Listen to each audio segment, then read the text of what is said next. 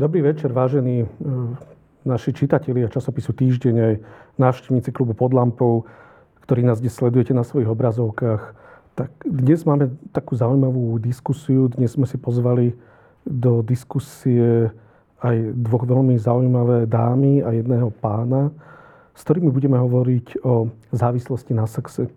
Budeme hovoriť o závislosti na sexe ako niečo, o čom sa veľmi málo v spoločnosti hovorí, čo je tabuizované.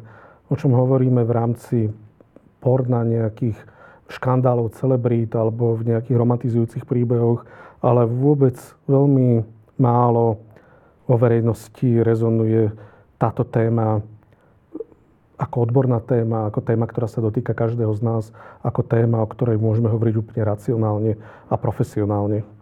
Som nesmierne rád, že pozvanie do dnešnej diskusie blížny Michala Oláha prijala Livia Hamka, ktorá je preventistkou v závislosti na porne, o závislosti na porne rozprávaš na základných školách, na stredných školách, alebo aj ľuďom, ktorí majú záujem o tejto téme počuť s tebou. Už aj rozhovor bol uverejnený v týždni, asi pred dvoma rokmi mm. a som rád, že sa opäť stretávame. Ahoj.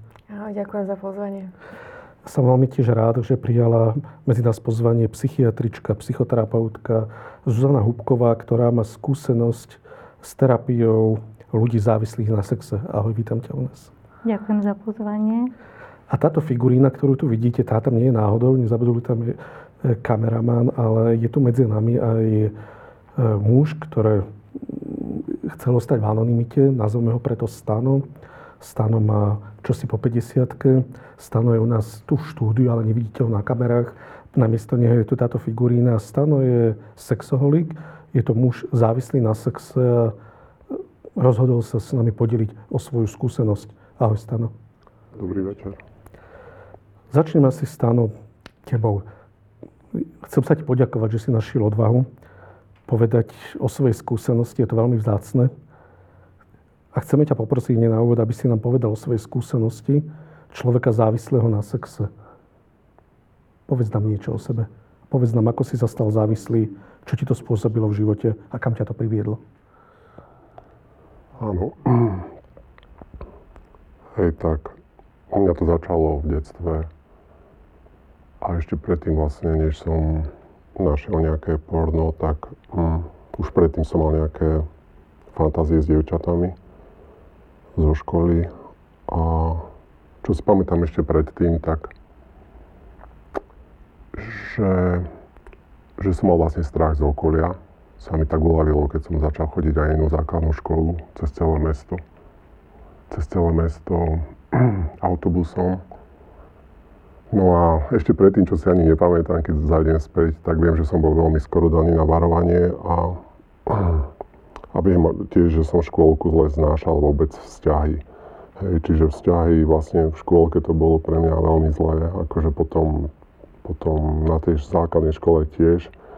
No a tam niekedy začali tie fantázie. No a postupne to bolo nejak lepšie, ale jedno s druhým vlastne, hej, som čím ďalej viac um, žil v tej svojej hlave na tých fantáziách. No a niekedy v 9 rokoch som našiel prvé porno a vlastne od, od toho momentu som závislý, 41 rokov. Lebo ma to úplne vtiahlo, bola to vlastne moja droga.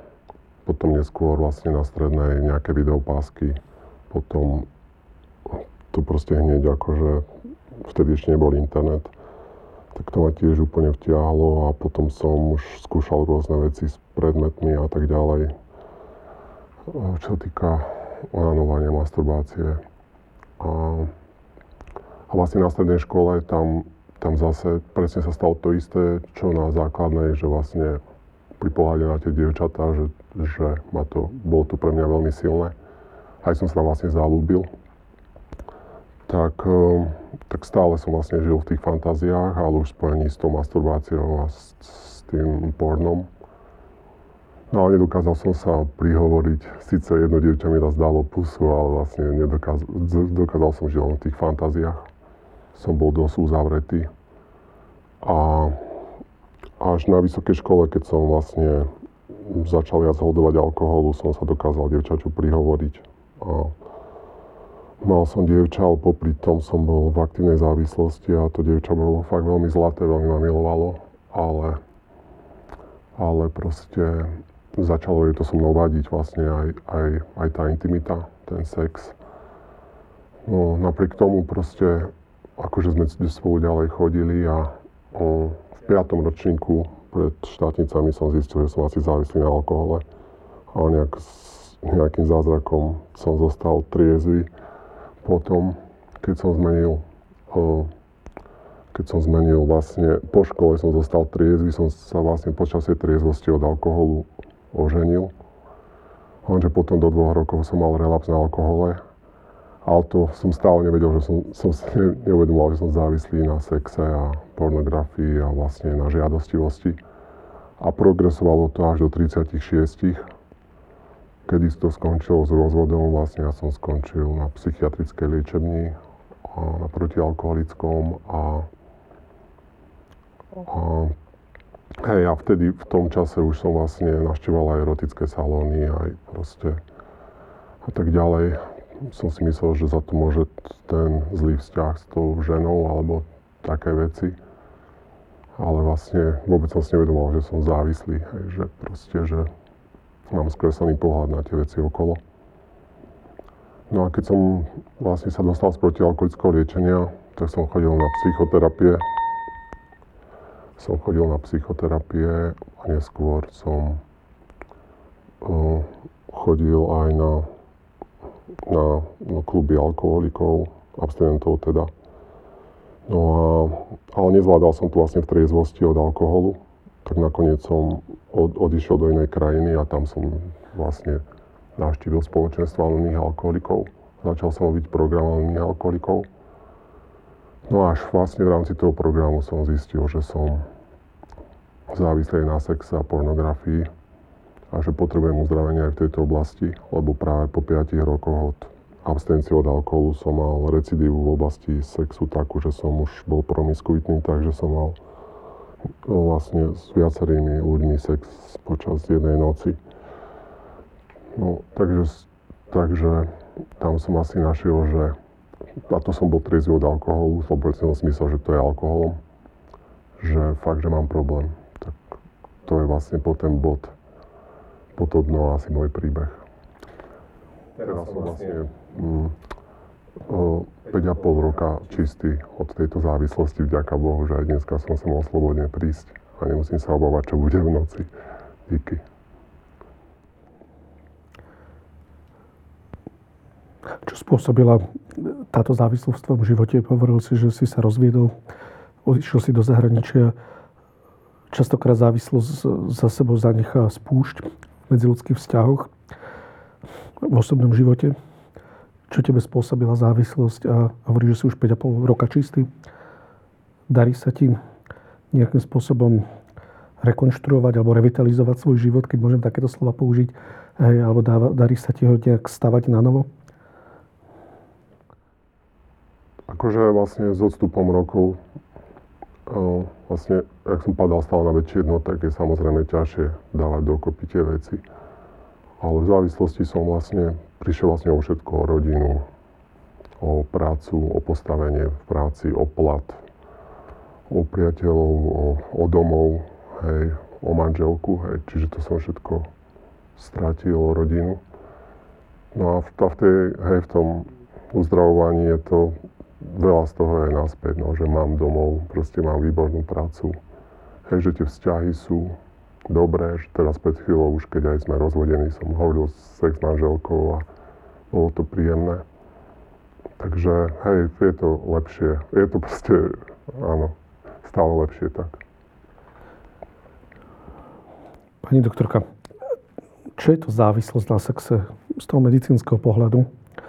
A kde je hranica medzi normálnym sexuálnym životom a závislosťou? Lebo asi aj bežne si človek povie, že teda, že mať, vymyslím si, trikrát za rok sexuálny styk je už závislosť, mať raz za mesiac sexuálny styk je závislosť. Rozumiete, že kde je akože tá hranica, aj keď asi toto nie je úplne správna optika, keď sa takto na to opýtam, ale e, čo je to závislosť na sexe a kde je hranica medzi teda normálnym sexuálnym životom a závislosťou na sexe?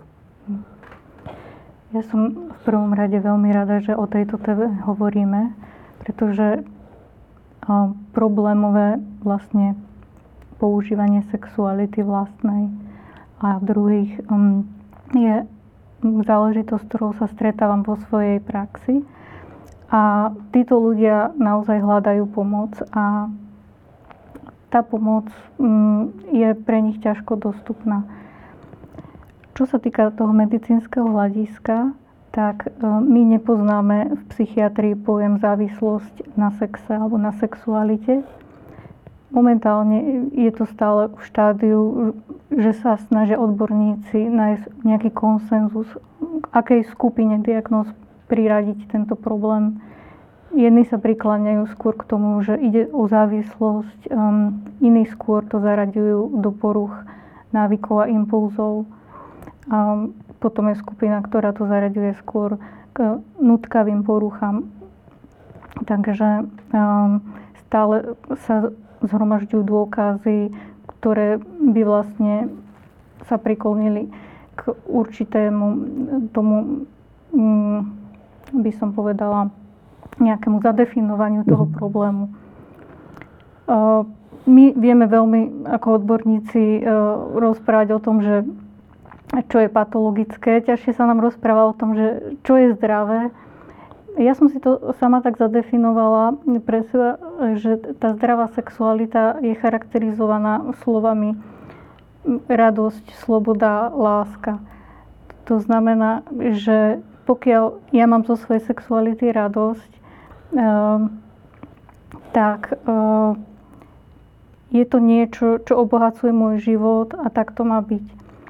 Robili sa výskumy, ehm, kde sa porovnávali dve skupiny probandov a zistilo sa, že u ľudí, ktorí majú problémový vzťah so sexualitou, tak absentuje práve to prežívanie radosti a zostáva tam potom už len takéto chcenie, takéto váženie, nutkanie, e, ktoré vlastne neprináša... Žiadostivosť taká Žiadostivosť. sa to tak nazýva, lebo to je také biblické slovo, síce, ktoré sa používa historicky asi. To sa tým myslí? Myslí sa tým, uh, áno, to, ale tiež to, že uh, vlastne um, už je to len také východisko uh, z toho, z takej nejakej mizérie, z, také, z takého toho negatívneho nastavenia, len aby som nejak prežil. A čo je tam cieľ? Dosiahnuť orgazmus? To je ten moment, po ktorom závislý túži? Alebo kde, kde je ako keby to uspokojenie? Lebo pri závislom, na nejaké mm. látkovej závislosti je to zrejme. Hej, je to uvoľnenie napríklad nejaké. A čo je u závislého na sexe tým momentom, ktorý chce dosiahnuť? V podstate sa dostáva ono do, do takého začarovaného kruhu, mm. kedy vlastne v momente, kedy koná sexuálne, tak uh, začne mať následne výčitky, e, začne sa zle cítiť, e, znehodnocuje sám seba. A aby z tohto vyšiel na chvíľu, tak vlastne e, ide do toho sexuálneho správania. Uh-huh. To znamená, že už ide len o to, aby mi nebolo zle. Uh-huh. Uh-huh. Takže ten orgazmus je ten cieľ, či nie je ten cieľ, či nedá sa to takto povedať? v podstate je to... Je to tou odmenou, ako keby závislého? Je to tou odmenou, je to uh, cieľ, alebo teda niečo, čo posilní tú pravdepodobnosť tom, že to spraví znova.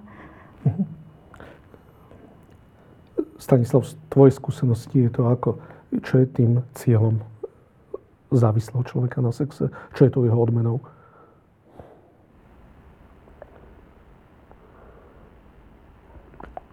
Asi veľmi ďakujem za ten popis.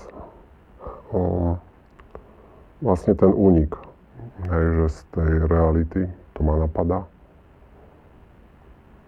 Samozrejme, na začiatku tam boli tie príjemné pocity, ale čím ďalej viac tou závislosťou boli slabšie a prichádzal pocit viny, hamby, zúfalstva.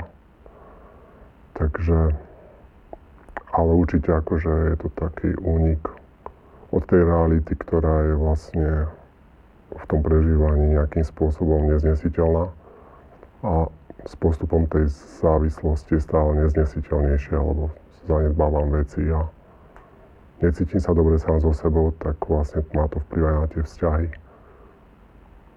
A cítim sa ako obeď a tak ďalej. To, kam sa chcem dostať a čo nie je trošku jasné, že kde je rozdiel medzi nejakou náruživosťou napríklad, alebo temperamentom a možno tým patologickým rozmerom práve sexuálneho správania. Livia, aká je tvoja skúsenosť? No ja mám tým, že teda sa stretávam s, s ľuďmi, ktorí sú závislí tiež. Naštevujem skupinu anonimných sexualikov, učím sa hlavne od nich a od nich to mám tak napočúvané, že Zuzka, ty si tak povedala, že tá radosť tam není normálne prežívanie sexuality, že ja sa teším, ja sa spájam s nejakým človekom, zažívame nejakú radosť, nejakú intimitu.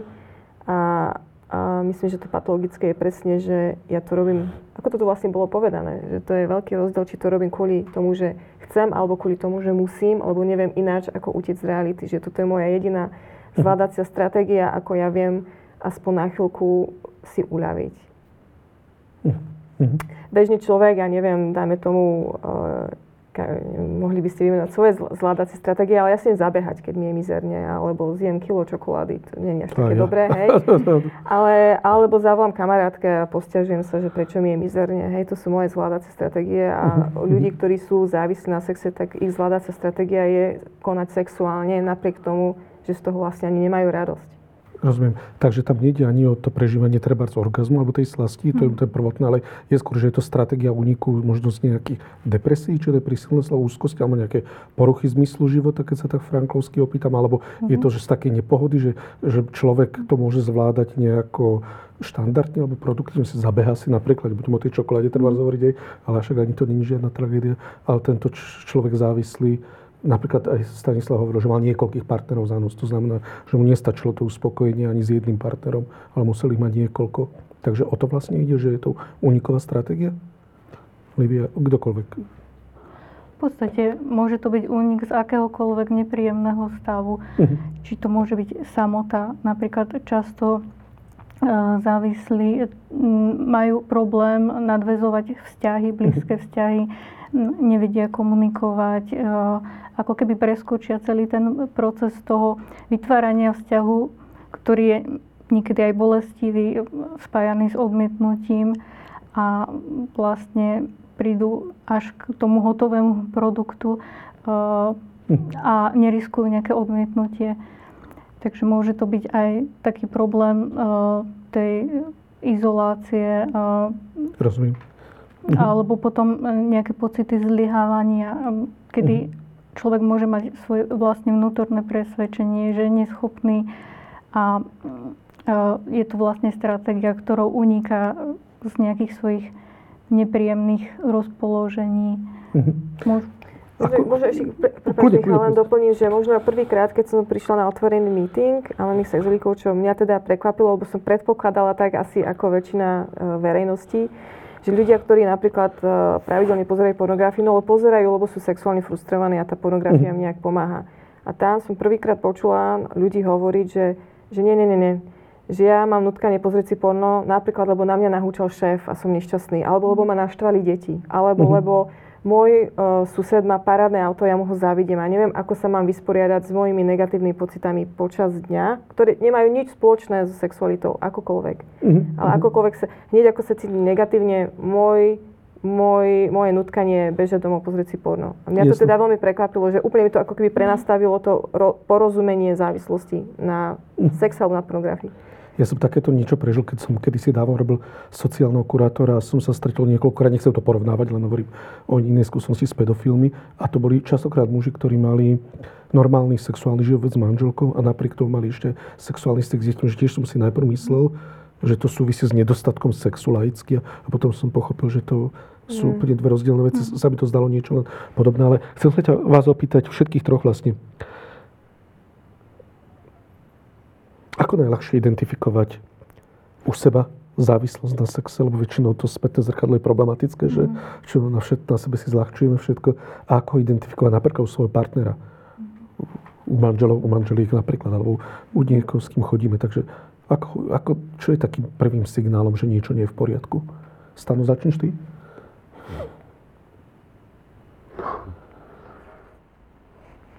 No, vlastne v tých vzťahoch asi to je najsilnejšie, že vlastne som cítil, že som vlastne strátil dôveru vzťahu, vo vzťahu najbližších. Tak vtedy som sa rozhodol ísť na to protialkoholické. Že už tam ani... Áno, to som cítil, hej, že u manželky vlastne, u mamy, u svokry a, a to malo na mňa ten vplyv, tie vzťahy.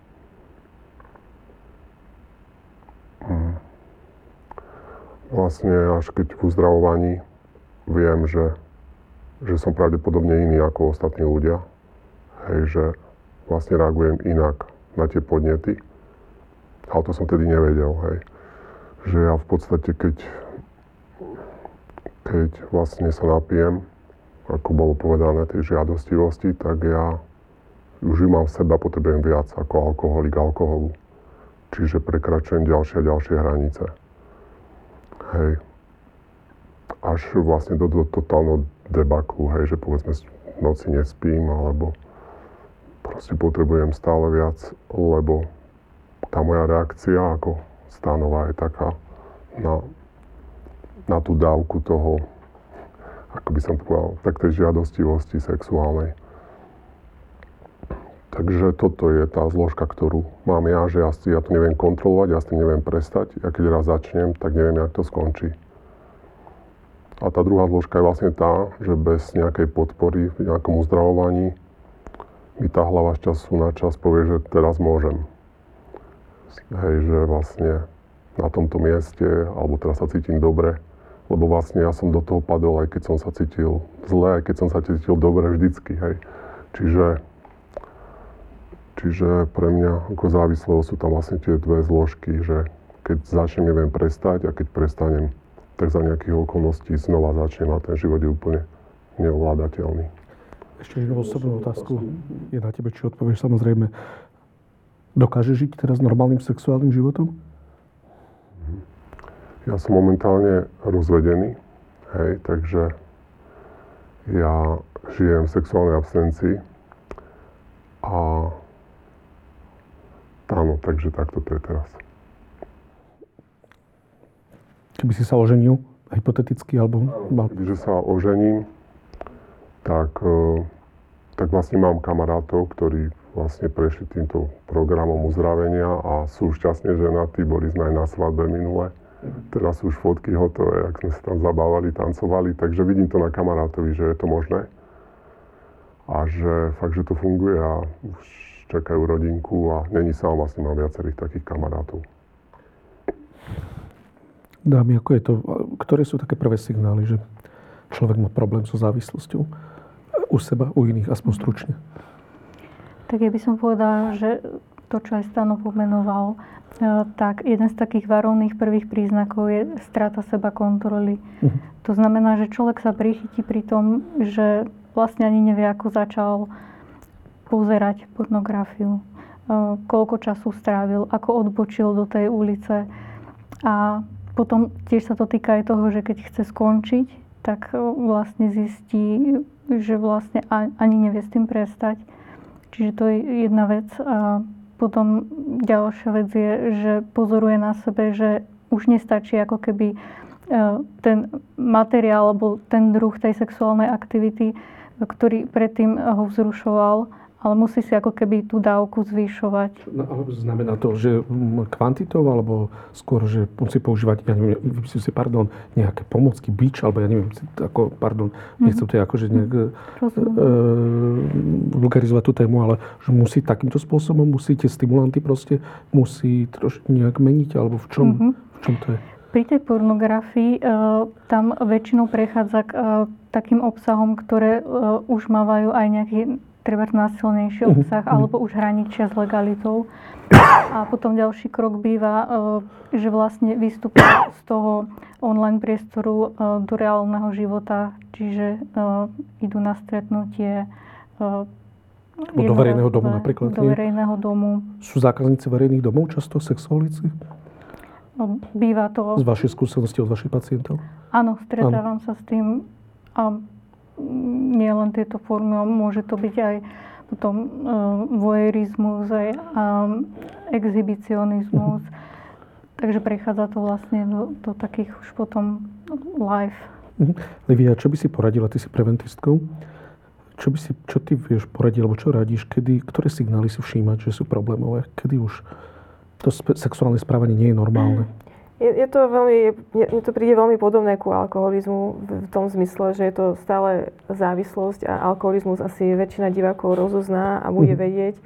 Tak predstavte, ja neviem, človeka, ktorý ráno plače nad tým, že zase len večer pil, ale on vlastne nechcel a čo ja viem, poubližoval manželke deťom mm-hmm. a ráno mu ho to mrzí a povie si, že toto bolo naposledy a večer už sa nenapijem a slúbi doma, že povylieva všetky flaše, uh-huh. alebo čo ja mhm. viem, urobí veľké vážne rozhodnutie a čo ja viem, do týždňa je zase naspäť a ešte horšie. Uh-huh. Ešte toto je, toto je veľmi podobné, obdobné s touto pornografiou, závislosťou na sexe. To nie je tak, že ľudia závislí na sexe, že by nemali nejaké morálne hodnoty alebo nejak, nejaké svedomie. Oni majú, veľmi trpia, uh-huh. uh, väčšinou teda potom acting oute, a, a, ale nevedia, nemajú nad tým kontrolu vôbec že, že zase niečo ráno si povede. Predstavte si ráno si človek povie, že jedanenku včera som masturbovala, neviem, tak a tak a hen tak a nad takým obsahom, ktorý sa mi vlastne dneska ráno úplne bridí a hnusí, ale mhm. včera večer sa mi to zdalo ešte celkom sexy. A poviem si, že to bolo naposledy a čo ja viem, do večera je človek zase naspäť online, v online priestore, ktorý sa mu hnusí. Uh-huh. Keď si sa dotkla masturbovania, tak je složí nad obsahom, ktorý sa mu hnusí, ale keď masturbuje inak, že sa mu to nehnusí, tak vtedy nemôžno hovoriť o nejakom sklone k závislosti, alebo kedy vtedy možno hovoriť o závislosti.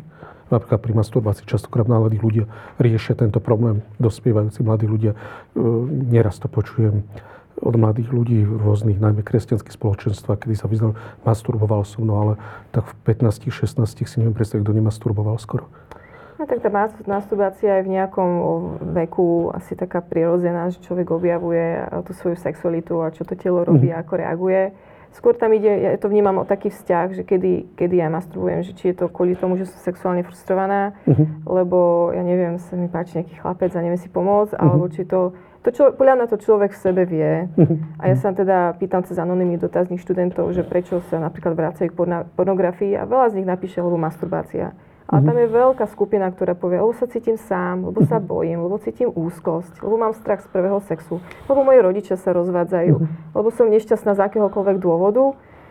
Takže ja by, toto je práve tá skupina, nad ktorou by som tak akože prihliadla. Oni teda, ja neviem, ktorá je to skupina, lebo vyplňajú dotazník anonimne, hej, ale je tam veľká skupina, ktorá hneď v tom momente, ako v triede vyplňajú dotazník, vedia, že oni nemasturbujú kvôli tomu, že sú sexuálne frustrovaní. Tam sú iné, iné schémy. To je to problémové, by som povedala. Mm.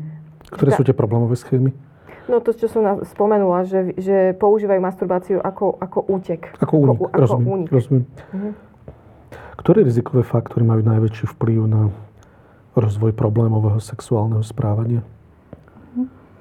Mm s týmto správaním sa stretávam často u mužov, ktorí práve majú napríklad nízke sebavedomie. Áno. Mm-hmm. Je to taký spoločný menovateľ pre sexuálikov, alebo nedá sa to takto povedať? Uh, okrem toho, to môžu byť muži, ktorí nemajú prístup k svojim emóciám, k svojmu emočnému prežívaniu. Potom, ako som spomínala, muži, alebo teda aj ženy, aby sme nerozprávali len o mužoch, lebo týka sa to aj žien. Tak, e, e, ktorí majú problém nadvezovať vzťahy. E, takže mm, je to taká dosť heterogénna skupina, mm-hmm. ale práve tam dominuje to, že sú to ľudia, ktorí mm, nevedia účinne riešiť svoje problémy a vlastne sexuálna aktivita sa stáva práve toho náhradnou. A... Taký ventilom, alebo ako by si to nazvala?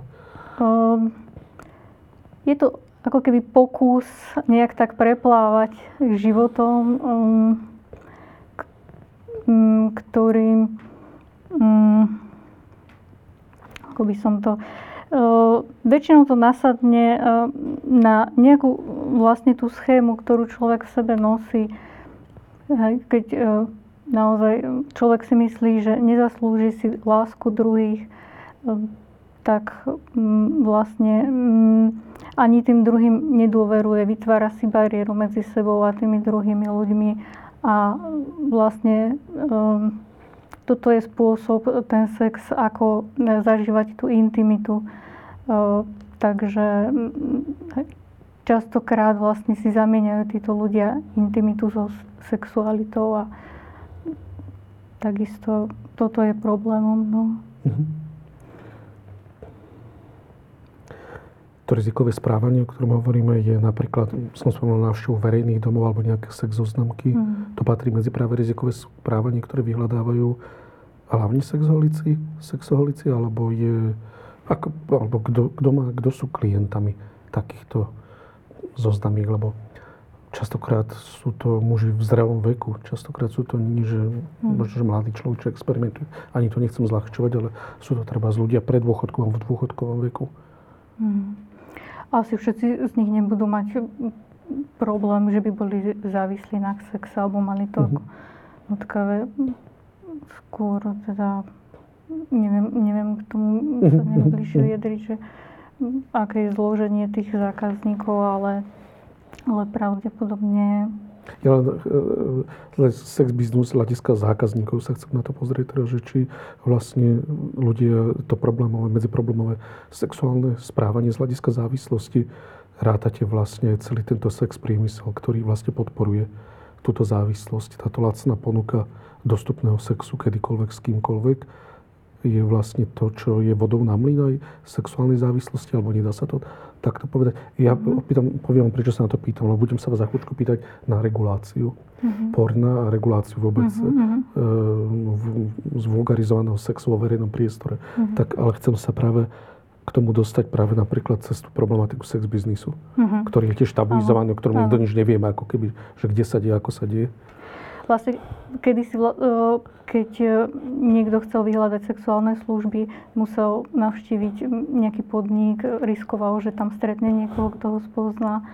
A vlastne to, čo prispelo k takému masívnemu rozšíreniu práve pornografie, ale aj teda iných fóriem e, sexuálneho správania, ako sú čety a nejaké videoprednosy, tak práve to bolo rozšírenie internetu, ktorý mhm. zabezpečil práve tú anonymitu. Potom ďalšie podmienky, ktoré k tomu viedli, je dostupnosť, to znamená rozšírenie internetu v mhm. domácnostiach, na verejných miestach. A potom vlastne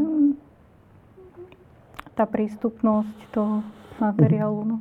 Stanislav, ako je to, čo sa týka sexoholikov a sex biznisu? Je to mm, práve, to sa im tak ľudovo hovorí, kniažky lásky. A keď ich mám, nemám nazývať ho inak pejoratívne, e, ženy pracujúce v sex biznise, teda vyhľadávajú sexualici? Alebo je to práve to vodou na mlyn, ktorý im práve podporuje túto ich závislosť? Ja to bolo tak, že no, že som postupne prekračoval tie hranice, hej čo sa týka vlastne prostitútky, alebo teda erotického salónu, tak vlastne prvý raz som tam zašiel povedzme v 32, ale som len vošiel dnu a nešiel som ani na izbu. Hej. Za pol roka som asi išiel nejak okolo autom a už som vošiel aj na izbu. Hej, a zašiel som ďalej. A takisto to bolo aj s prostitútkou na ceste, že prvý raz som len zastal a som bol z toho fakt, že znúsený nejak a a vlastne som vrátil naspäť, hej. Ale proste po nejakej dobe neskôr som zasiel ešte ďalej.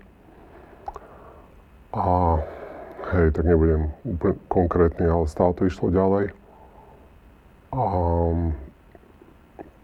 vlastne včera, vlastne minulý týždeň som hovoril s jedným človekom, hej, že ja môžem byť, ktorý má už aj HIV, hej. Ja napríklad nemám HIV tak môžem byť za to fakt vďačný, lebo vlastne tá závislosť prekračuje hranice a človek sa môže nakaziť, môže skončiť no, za mrežami. Mám priateľov, vlastne som aj si dopisoval s ľuďmi, ktorí sú vo väzení. A sú to úžasní ľudia, vlastne keď sa držia, sú uzdravovaní. Takže tá závislosť prináša okrem tých rozbitých vzťahov, kariéry, rodiny a straty domova, straty zdravia ešte aj proste ďalšie veci. No a u mňa je to tak, že kebyže znova padnem, ona progresuje, aj keď sa držím, stále, stále viem, že proste že by som zašiel ešte ďalej, hej, že odstupom času niekto z toho vyrastie napríklad, ale v mojom prípade, aby som už, hoci som hm, akože orientovaný, ak sa to povie, heterosexuál, že by som prekročil aj túto hranicu sexu s rovnakým pohľavím. Čiže, hej, čiže viac chce stále viac, akože tá žiadostivosť za tým, tá sila, to by som to vyjadril ako sila je v tom mojom prípade ako závislého um, veľmi silná, silnejšia ako ja, neviem, kde ma dovedie. Skončili vo väzení celkom... Prečo skončili vo väzení? Ako to súvisí so závislosťou? Um, máme kontakty napríklad aj my podporujeme aj väzňov v Spojených štátoch a tam vyslovene akože keď môžu na vás prísť, keď pozeráte napríklad nelegálne porno, Hej, a vlastne niektorých z kamarátov tiež takto viedli hm, cez uzdravenie listovou formou, alebo aj viacerí máme na to. Tak robíme to niekedy spolu závislých aj v zahraničí a dokonca jednému, keď prešiel tým uzdravovaním, tak dokonca mu odpustili test niekoľkoročný. Není isté, či vďaka tomu, ale je faktom, že vlastne, že to bola taká dobrá správa. Takže sa do väzenia môže dostať napríklad, že prekračuje hranice ako pedofil, veľmi, aby sme si to priblížili. Keď hovoríte o nelegálnom porne, ste hovorili. Tak... Ja, ja viem o takýchto prípadoch, že vlastne na základe nelegálneho porna. Hovorili ste o HIV. Je rozšírené HIV medzi sexualitmi? Neviem, ale vravím, že stretol som minulý týždeň kamaráta, ktorý tiež už s tým chcel skončiť a Hej, takže, a mohol to byť môj prípad, preto som to spomenul, lebo vlastne žiť v tom strachu, že či som nakazený, či nie som, proste táto kontrola vyjde dobre, ale kto vie, možno o rok nevyjde dobre. Proste to je všetko súvislosť, to sú súvislosti s, tým, s tou aktívnou závislosťou. Hovorili ste, že e, ste heterosexuál a že si heterosexuál a že by si možno mal aj sexuálny styk s mužom, že by to takto pokračovalo. To si, ak som ťa dobre rozumel. Áno, proste v tej aktívnej závislosti si myslím, že by to časom prekročilo ďalš, ďalšie a ďalšie proste uh, stupne. A hej, neviem proste, ako by som skončil a vlastne veľa z takýchto ľudí končí samovraždou. Skúsenosť takú, že heterosexuálny muž má kvôli experimentovaniu napríklad sexuálny styk aj s iným mužom, pritom je heterosexuál? V tvojom okolí? U mňa konkrétne k tomu nedošlo, ale boli tam nejaké veci. Ale v tom čase som ešte na tom nebol tak zle, to som bol, nebol som nie, že zle, ale nebol som tak ďaleko v tej závislosti, čiže som to v nejakom momente odmietol. Podobne ako napríklad s tou prostitútkou alebo v tom erotickom salóne, ale viem, že keby som bol tej aktívnej závislosti, tak prekročím aj tú hranicu. V okolí poznáš takého niekoho? Vo... Áno. Znám. Ešte je heterosexuál, ale kvôli prekročeniu hraníc mal aj homosexuálny styk. Áno. Ako je to so štatistikami, Lívia? Ako sme na tom na Slovensku, čo sa týka závislosti na sexe? Ak také štatistiky existujú, vymýka sa Slovensko možno európskemu alebo svetovému priemeru, alebo ako sme na tom? Neviem, lebo štatistiku zo Slovenska, kto, kto je a kto nie je závislý, neviem, či sa taká štatistika vôbec vedie, neviem o nej. Um, pre, pre mňa je taká, že pozorhodná uh, informácia uh, od Gary Wilson, teda to je vedec, ktorý písal knihu Your Brain on Porn. Odporúčam pre, prečítať si. Uh, tak on tam uvádza takú zaujímavú vec, že, že zo všetkých ľudí, ktorí pijú alkohol, sa stane zhruba 10 ľudí závislých. Hm. Tým, tým 10 ten alkohol sadne presne, ak by som to povedal, zadok na šerbel, hej. Hm. Že toto je to, čo oni chcú. S, s drogami, alebo teda chémiou je to veľmi podobné. A s jedlom a so sexom je to oveľa vyššie percento ľudí. Sex je 30 ľudí, 30% užívateľov pornografie, teraz hovorím o pornografii, zostane závislých. Čo znamená užívateľ pornografie? O ľudí, ktorí sa pra, pravidelne vrácajú k Pravidelne teda? Lebo... Neviem, že ako pravidelne. To... Lebo ja len lebo dnešné uh, filmy sú, keď si spomínate, pred 20 rokov je všade áno, áno, a dosť, porno. dosť posunuté, hej, áno. hej. A on to tam teda vysvetľuje, že aj, aj sex a jedlo sú naše úplne prirodzené puty ľudské. Uh-huh. Potrebujeme mať aj sex a jedlo Zatiaľ, čo náš mozog sa nevyvinul k tomu, aby sme prirodzene vyhľadávali alkohol alebo, uh-huh. alebo, alebo drogy, hej. Akurát, že ten efekt alebo ten dopad alkoholu a drog sa nám páči a preto niektorí ľudia zostanú na ňom závislí. Ale my sme prirodzene sexuálne bytosti a potrebujeme jesť. A, takže pre nás je to ako keby oveľa ťažšie bojovať práve s touto závislosťou. Zuzana, existujú nejaké... Prepač, Livie, dohovor.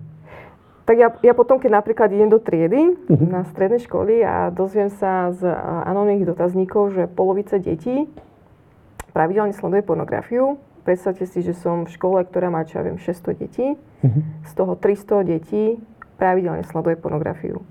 Podľa tejto štatistiky potom vieme, že 100 z nich, 100 detí zo 600 početnej e, školy pravdepodobne bude závislých, bude mať veľmi komplikovaný vzťah k svojej sexualite a bude pravdepodobne s tým bojovať celý život. To je, to je úplne žalostné, úplne žalostné. Ktoré typy škôl sú najrizikovejšie? ja nevidím v tom nejaký rozdiel. Gymnázia, odborné, církevné, štátne, krížom, krážom, súkromné, na, na také, nedá sa to také, povedať. Mm, nedá sa to povedať. Mm, mm, mm. Tak, keď sa rozprávam s deťmi, mne sa zdajú, že všetci sú, um, všetci vedia svoje. Jasné. Sú nejaké zóna štatistiky alebo sú dostupné nejaké čísla, ako sme na tom so závislosťou na sexe? Tak ako, som na začiatku spomínala, že nejedná sa teda o nejakú diagnostickú Jasné, aha, máš pravdu vlastne. Takže toto tak nejaké kvalifikované odhady asi je to, čo Livia hovorila, Nie, možno tam sa dá. Ja som uh, raz uh, sa venovala práci vlastnej výskumnej uh-huh. v rámci vlastnej predatestačnej mojej prípravy a zaoberala som sa touto témou. Ehm, kde vlastne mi vyšlo, že pornografiu sleduje ehm, ženy to bolo niečo cez 60% a muži cez 90%. Ehm, boli to dosť konzervatívne orientovaní respondenti.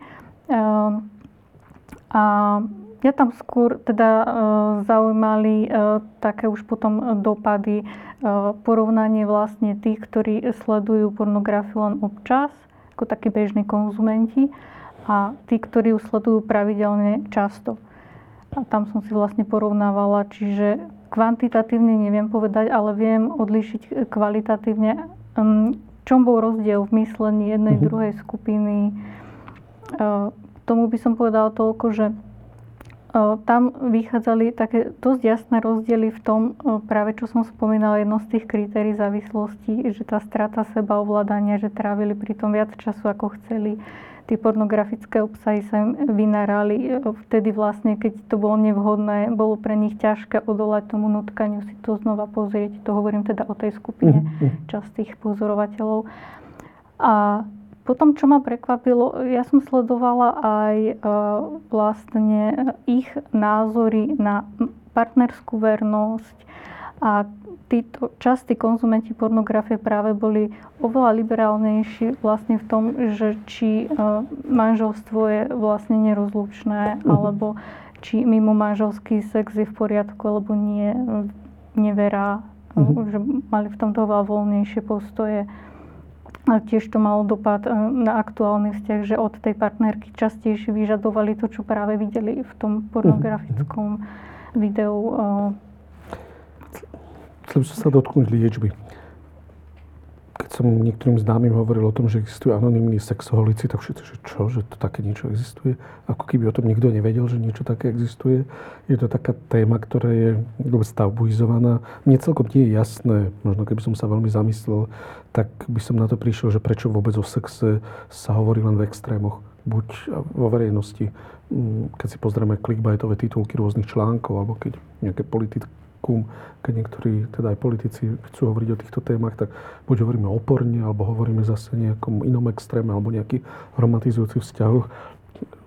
Prečo nevieme o sexe normálne rozprávať, keď sa nás každého týka? Vôbec sa dá odpovedať na túto otázku? Livia, Ty chodíš veľa Ja rozmýšľam nad tým, že ja sa podľa mňa viem rozprávať.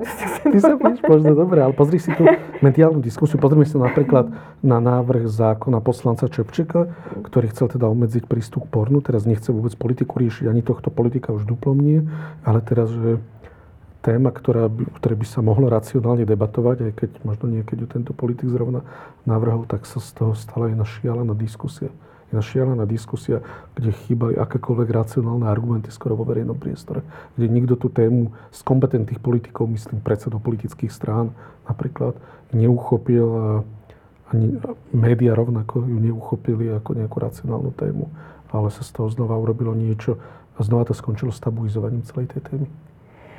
No ja som zostala veľmi zaskočená tými reakciami. Akože snažím sa to oddeliť, že, že čo je Čepčiková vina a, a čo je ako keby... Um, mňa, za, mňa zaskočila tá, tá nevzdelanosť alebo priam ignorácia celej témy, že aký je to až problém v našej spoločnosti mhm. a čo tu budeme mať... Tam presne mierim, hej. Čo, čo tu budeme mať za, za len, ja neviem, za 20 rokov, kde budú naši mladí, ak 100 detí zo 600 detí bude mať vážny problém so svojou sexualitou, však to je veľký problém, ktorý, ktorý tu máme veľmi skoro. Takže mňa to tak zaskočilo, že ako novinári tak všeobecne reagovali na tento návrh a sna- ja neviem, ja neriešim Čepteka, že pff, neriešim vôbec politiku, ale ja si myslím, že táto, táto debata alebo táto téma by si zaslúžila úplne že vážne, vážne také prizretie, že fakt ideme zosmiešňovať akýkoľvek návrh, ktorý by, um, ktorý by obmedzil deťom prístup k pornografii. Hm. Fakt, že však, poďme konečne niečo robiť ja akože vyzývam, ktorí politici náhodou pozerajú teraz toto, že však dajte sa dokopy, robte niečo konečne. Čo by mali urobiť? Ja akože, no toto je to môj problém, že ja nie som ITčkár a dneska som si akorát uh, pol dňa študovala, že čo sa dialo v Anglicku pred pár uh-huh. rokmi, lebo oni mali takýto návrh zákona v 2017 a uh-huh. prešiel im. A tam si normálne odobrili zákon, že áno, my sme prišli na to, že to, že celá generácia detí pozerá porno od 11 rokov, to je vážny prúšvih vážne nám to vadí, vážne vidíme tieto dopady, poďme niečo konečne robiť. Tak sa dohodli, že idú teda zaviesť nejaké opatrenie, ktoré by overovali e, vek užívateľa, teda človeka, ktorý by chcel ísť na pornostránky.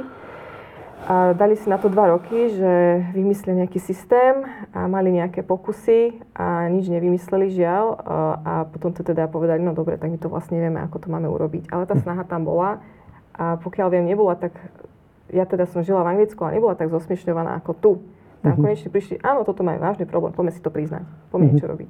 Akurát, že myslím, že neprišli na technické riešenie. Mali tam taký vtedy návrh, že človek, ktorý by, dospelý človek, ktorý by chcel na, ísť na pornostránky, tak by mal ísť, myslím, že mali taký návrh, že by mal ísť niekde do obchodu, kúpiť si za ukázania svojej identifikačnej karty nejaký taký voucher alebo nejakú takú poukážku, mm. ktorá by mu sprístupnila na nejaký čas obsah na, na pornografické stránky, ale to im teda nakoniec neprišlo. Ale teraz v 2021 znova obnovili túto tému a povedali si, hej, že išlo to tak dostratené, ale že poďme stále niečo robiť. Mm-hmm. Je to tam taká ži- živá téma. No a viem, že napríklad v, Anglicku majú taký zákon, že verejné priestranstva alebo školy musia vyblokovať porno obsah. Čiže ak má dieťa, čo viem, že rodičia mu nedajú vlastné dáta a spolieha sa iba na dostupné wi tak pokiaľ je na verejných priestoroch, tak sa nedostane k pornostránkam. Mm-hmm. Hej? Mhm. To, to je celkom rozumné. Ja si myslím, že to je veľmi rozumné a ten protiargument, som nepochopila ten protiargument, že no, ale však ja som dospelý človek a chcem pozerať porno, ja neviem, na autobusovej stanici, tak ja vlastne moje práva sú nejak limitované, no ja neviem, možno to poviem tak tupo, ale tak sorry, tak počkaj doma. Nemusíš pozerať porno na, na, na autobusovej stanici v prospech toho, že tie deti tam budú chránené. Taktiež, čo je veľmi dobré, si myslím, v Anglicku robili ten krok, že internetoví providery keď dávajú uh, router uh, rodinám, ktoré si prídu zabezpečiť internetový balík, tak automaticky ten router má v sebe funkciu, že je zablokovaný porno obsah. Uh-huh. A vy ako rodič, dáme tomu, že vy ste rodič, že počas dňa ten router by, teda vám automaticky vyfiltruje obsah, vy nemusíte robiť jediný krok, vy uh-huh. zapichnete do siete a tam je žiadny porno obsah vo vašej domácnosti, čo je super. Ale keď ako rodič chcete si večer pozerať porno, tak sa prihlasíte so svojím heslom a to porno si zapnite. To sú rozumné kroky, jasne. A to, toto sa dá urobiť veľmi ľahko. Myslím si, že, že toto by bol veľmi dobrý krok. Uh-huh, uh-huh. Liečba, terapia. Uh-huh. Príde k vám človek, ktorý má problémy, ako napríklad Stano popísal. Čo spravíš prvé ako psychiatrička, psychoterapeutka? Uh-huh. To, že už príde, tak predtým ešte spravil veľa iných veľkých krokov. Prvým z nich je vlastne to priznať si ten problém, že mám naozaj problém a to je teda zásadný krok, ktorý by mal tej liečbe teda predchádza jeden z najťažších. Uh-huh. A potom vlastne prekonanie takej tej hamby toho, že mm, musím vlastne vystúpiť a, a povedať niečo tak intimné. Teraz je veľmi dobré, že sú už aj dotazníky, ktoré vlastne môže človek použiť, aby si sám vlastne ohodnotil svoje sexuálne správanie a tam je na, na konci vyhodnotenie, že už je v nejakom riziku alebo treba navštíviť odborníka. Alebo teda niekto z rodiny dá ultimátum, že teda toto už treba riešiť, lebo inak koniec. No, zvyčajne teda taký človek sa objedná, povie, o aký problém ide. A e, je dobre, keď tá liečba je komplexná. To znamená, m, mala by byť viac úrovňová. Um, jednak môže pozostávať e, z individuálnej psychoterapie, ktorá vlastne môže byť adaptáciou liečby závislosti iných typov. Uh-huh. Um, má to presnú štruktúru, mm, postupuje sa po jednotlivých krokoch, sú zadané jasné ciele. Uh-huh. Potom niekedy je možné využiť liečbu medikamentóznu, čiže liekmi. Hlavne keď už je tam pridružená nejaká depresia, ktorá je pomerne častá, alebo nejaké samovražené myšlienky. Uh-huh. A, a potom vlastne je dobré, keď ten človek, ktorý má takýto problém, sa stretáva s ľuďmi, ktorí majú podobný problém. Ako už bolo spomenuté spoločenstvo anonimných sexholikov, kde vlastne aj dostane podporu, vedenie, kde môže zdieľať svoje pocity, pretože ten terapeut nie je stále k dispozícii, ale tu nám majú taký určitý systém, že sa toho nového člena ujme niekto, kto už je tam uh-huh. dlhšie a môže ho kedykoľvek osloviť. Takže mm, vlastne komplexný problém vyžaduje komplexnú liečbu. Uh-huh. Stále ako fungujú anonimní sexoholici, ty chodíš do tejto skupiny, a, ale ešte skôr prosím ťa skús povedať, že čo v liečbe, v terapii ti najviac pomohlo? Kedy bol taký moment, kedy si pocitil, že ti liečba zaberá alebo že ti pomáha? Ja som vlastne, ako som spomínal, som bol najprv na tom psychiatrickom liečení, potom som chodil na psychoterapeutické skupiny, do A-klubov, mal som psychiatričku. Hej, a vlastne postupne som prešiel na tých anonimných alkoholikov, a potom som našiel ďalšie S spoločenstvo a vlastne veľmi vďačný som nakoniec novým sexholikom. No a vlastne presne, ako bolo povedané, všetky tieto úrovne, ktorými som prešiel, tak presne v tom čase spätne môžem povedať, že presne to bolo to, čo som potreboval. Hej, že na nešťastie vlastne akože pre sexholika je to ťažšie ako pre alkoholika, lebo nemôže ísť na 10 týždňov na protisexholické liečenie ako alkoholik na protialkoholické, lebo to nie je diagnóza, ale mne veľmi pomohol ten začiatok vlastne na tom protialkoholickom ako alkoholikovi. A potom neskôr aj tie terapeutické skupiny, proste prístup psychiatra, proste a neskôr vlastne, keď mi stále samozrejme pre ten život jedna vec je prestať so závislosťou, ale druhá vec je fungovať v živote tak k tomu mi práve pomohol ten 12-krokový program, vďaka ktorému sa mi vylepšili vzťahy a môžem vlastne v pohode fungovať so sebou s druhými. A je tam, ako bolo povedané, komplexná podpora, že je tam veľké prijatie, že môžem hovoriť o tých najintimnejších veciach. Zároveň tam mám niekoho, kto je ochotný ma viesť tým, čo sám prešiel, ktorý má v mojom prípade môj ten, čo ma vedie, má asi 15 rokov triezvosti, je zo Spojených štátov a mm, ten pán a veľmi láskavý ku mne má trpezlivo so mnou. Potom ďalšia vec je tam tie meetingy a v neposlednom rade aj tá, nejaká služba pre to spoločenstvo. Hej, že vlastne z tej ďačnosti som vlastne aj tu, že chcel som sa aj o to podeliť, že je to fakt, že úžasná pomoc a tak jediné, čo môžem povedať, svoju skúsenosť. Takže Mm, proste je to plnohodnotná náhrada za, za tú závislosť. Ja ako závislý potrebujem plnohodnotnú náhradu, inak zase spadnem späť. Takže, takže hej, presne tá radosť. Výsledkom je tá radosť. Učenie sa zdravých vzťahov, a také prijatie seba aj druhých a konečne byť von z tej izolácie. Ako fungujú anonimní sexualici? Stretávate sa, vymyslím si, raz za dva týždne, alebo ako chodíte? No, anonimní sexualici je celosvetové spoločenstvo.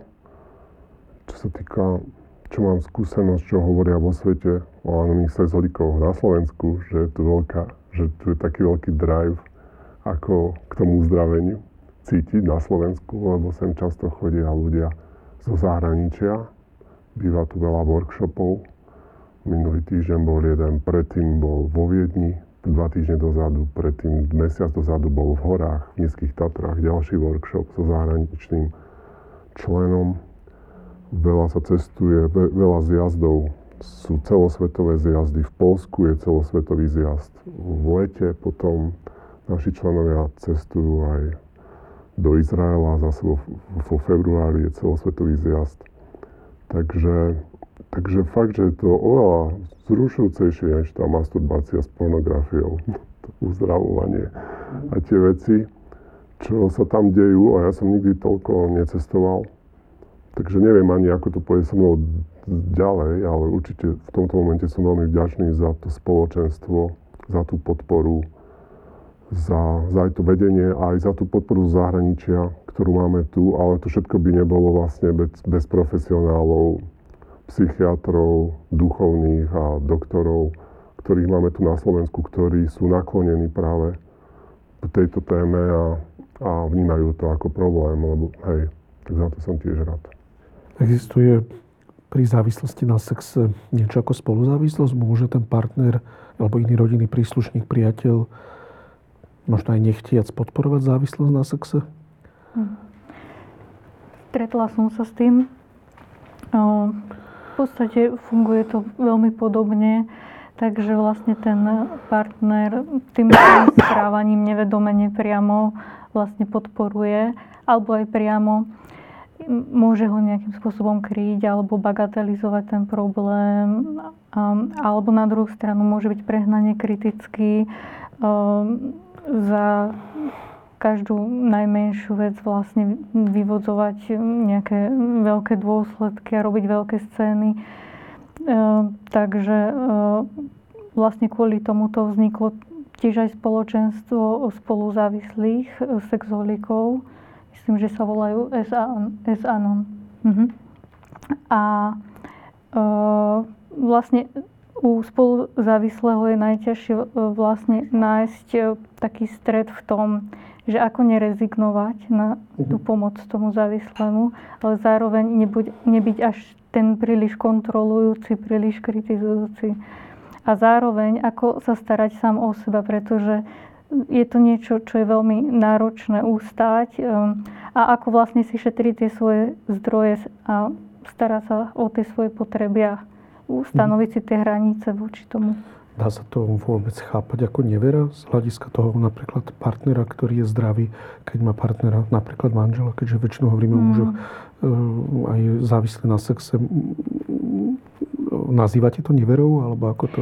Často to tí partnery nazývajú ako nevera, ale v pravom slova zmysle pri nevere vždycky ide o narušenie vzťahu. Uh-huh. Otázka je, že či má vzťah s tými druhými ženami reálny, alebo je to teda e, kompenzácia niečoho, ako sme vraveli. Zvezujú sexoholici aj hlboké vzťahy, intimné vzťahy, napríklad um, s inými ženami, alebo ide a vôbec ako znakom sexualizmu je, že ide iba o sex.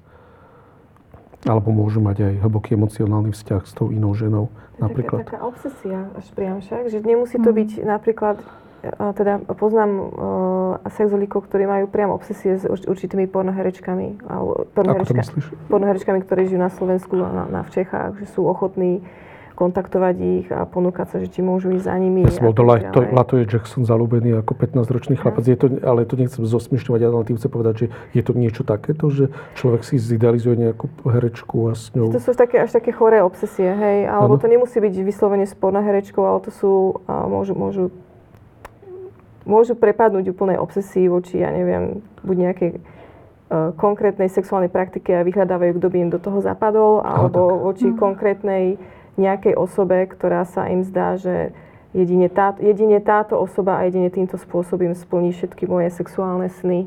Hm. Hej, ale tú otázku som ešte inak myslel, že je ten sexuálik znakom sexualizmu je neustále striedanie partneriek, pokiaľ je to muž, alebo má, môže mať nejaký paralelný dlhodobý vzťah popri manželke, alebo dva vzťahy, tri vzťahy, neviem koľko. Ale že či je schopný teda tých hlbokých citov, alebo ide iba o sexuálne uspokojenie. Či nedá sa to takto popísať? Je to rôzne? Myslím, že sú to ako keby dve roviny, že môže mať zároveň aj vzťah normálny uh-huh. a popri tom vlastne e, takéto acting outové konanie, ktoré vlastne kompenzuje iné oblasti života, v ktorých nefunguje. Ale... Aha, tak. Uh-huh. Ja, to, ja to tak vidím, že, že určite sú schopní hlbokých citov, aj po nich priam prahnú. Uh-huh. Um, len dáme tomu, že majú manželku, hej, ktorú naozaj milujú, veľmi ju majú radi, sú jej vďační e, do nebies za všetko. Akorát, že tá ich sexualita je není úplne nutne spájana s manželkou, ale oni ju majú ako keby tak odvetvenú a splňajú si ju alebo bažia po nej niekde inde, nie mhm. nutne so svojou manželkou. Čo samozrejme pre tú manželku môže byť veľmi zraňujúce, ak dáme tomu on je sexuálny záujem o ňu, ale on teda sa uchádza pri, o svoju sexualitu pri pornografii alebo pri, mm-hmm. neviem, na ulici kde a tak ďalej. Čiže oni môžu naozaj milovať tú danú svoju osobu, partnerku, ale majú to tak ako keby odvetvené, že tu je, moja, tu je môj sexuálny život a tu je môj citový život. Mm-hmm. A za ideálnych okolností samozrejme by to malo byť spojené. Mm-hmm. Čo craving? Ako je to s cravingom? Čo, najčastejšie mu spôsobuje návrat k závislosti, recidívu, alebo čo človeku, ktorý je závislý ako stanu napríklad, spôsobuje v tom verejnom priestore najväčšie problémy. Mm-hmm. Vlastne spúšťačom cravingu môže byť niečo, čo pripomína vlastne akýmkoľvek spôsobom tie zážitky spojené so sexuálnym konaním a môžu to byť veľmi drobné, nenápadné stimuly. Napríklad? Napríklad, že ide po ulici, kam zvykol no, chodívať, navštíviť prostitúciu, alebo e, to môže byť mm, treba na internete niečo sa mu objaví, nejaké okno vyskočí a mhm. vlastne e, z pravidla e, predchádza tomu nejaká séria drobných malých rozhodnutí, e, kde on ako keby mm, e, nejde tou výhybkou, ktorou by mal, tak aby sa vyhol vlastne tomu konaniu, ale vlastne pomaličky nenapadne sa blíži a on keď nerozpozná, že teraz robí tie drobné kroky uh-huh. alebo rozhodnutia, alebo si povoluje myšlienky, že teda uh-huh a teraz si zaslúžim odmenu, podal som výkon, uh-huh. tak e, vlastne e, to je istá cesta, že už potom e, impulzívne do toho naskočí. A... Z toho sa vrátiť. Tak, tak.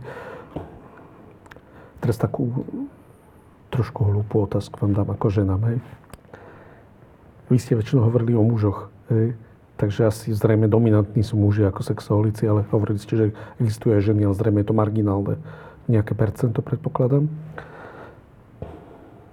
Môžete vy ženy nejak pomôcť mužom, aby neboli vystavení možno tej neustálej expozícii ženskému telu. Ale ja tým nechcem povedať, že za to môžu ženy. To tým samozrejme nechcem povedať, ale tej nahoty ženskej, ktorá je krásna, sme presítení všade. Zapnem si Facebook, Instagram, reklamu, film, všade, všade, všade. Tej mužskej tam nie je veľa, však tam, hej, to z pochopiteľných dôvodov, ale znova to nechcem ako na žart obracať. Ale čo môžu možno urobiť ženy Nechcem hovoriť, že máte chodiť v burkách mm. hej, alebo v hijaboch. To tým nechcem povedať. Ale sme presítení, samozrejme to asi nezmeníme tou ženskou nahotou, ktorá nás mužov samozrejme dráždi. Hej. Alebo nemožno vôbec takto uvažovať, že by ženy mohli nejak pomôcť mužom, aby, aby nemali sklony možno k, k tomu, aby nás pozerali, nahliadali na ženy iba ako na nástroj svojho uspokojenia.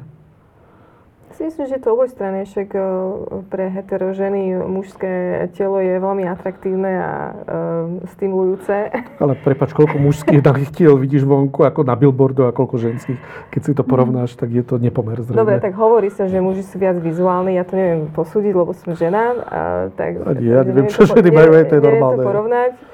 Ale ja si myslím, že, že, že je fajn mať ako keby taký rešpekt voči tým sexuálnym stimulom, že, že vedieť, že čo viem, keď sa žena nejak nahodí, nech sa nahodí ako len chce, ako sa, ako sa cíti pohodlne, ja v tomto nie som nejak že prúderná, ale je dobré ako keby si to tak uh, predstaviť, že ako asi ako to bude pôsobiť a čo to, čo to môže spôsobiť v verejnosti.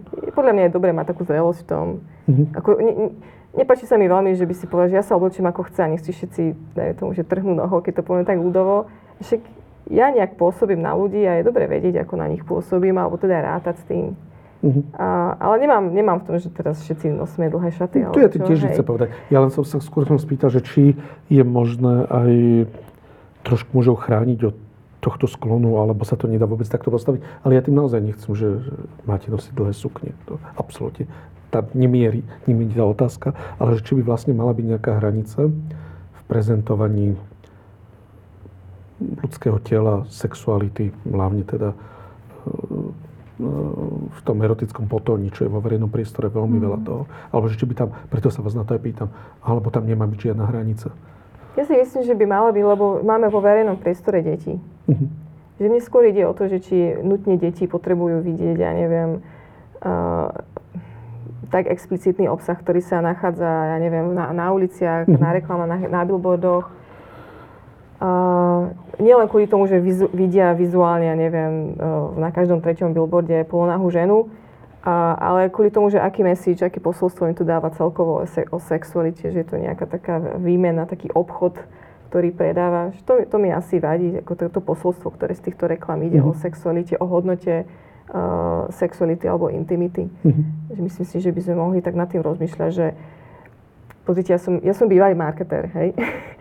Takže ja rozumiem tomu, že keď príde, keby prišiel za mnou zákazník, tak ja rozmýšľam, čo je dobre pre toho zákazníka, aká kampaň, aby on predal, ale neviem, možno teraz v zrelšom veku nad tým rozmýšľam, že ako to pôsobí na, čo ja viem, mladšiu generáciu, ktorá toto nevie vyhodnotiť ešte. Mm-hmm. Podľa mňa taká nejaká zodpovednosť by bola úplne na mieste.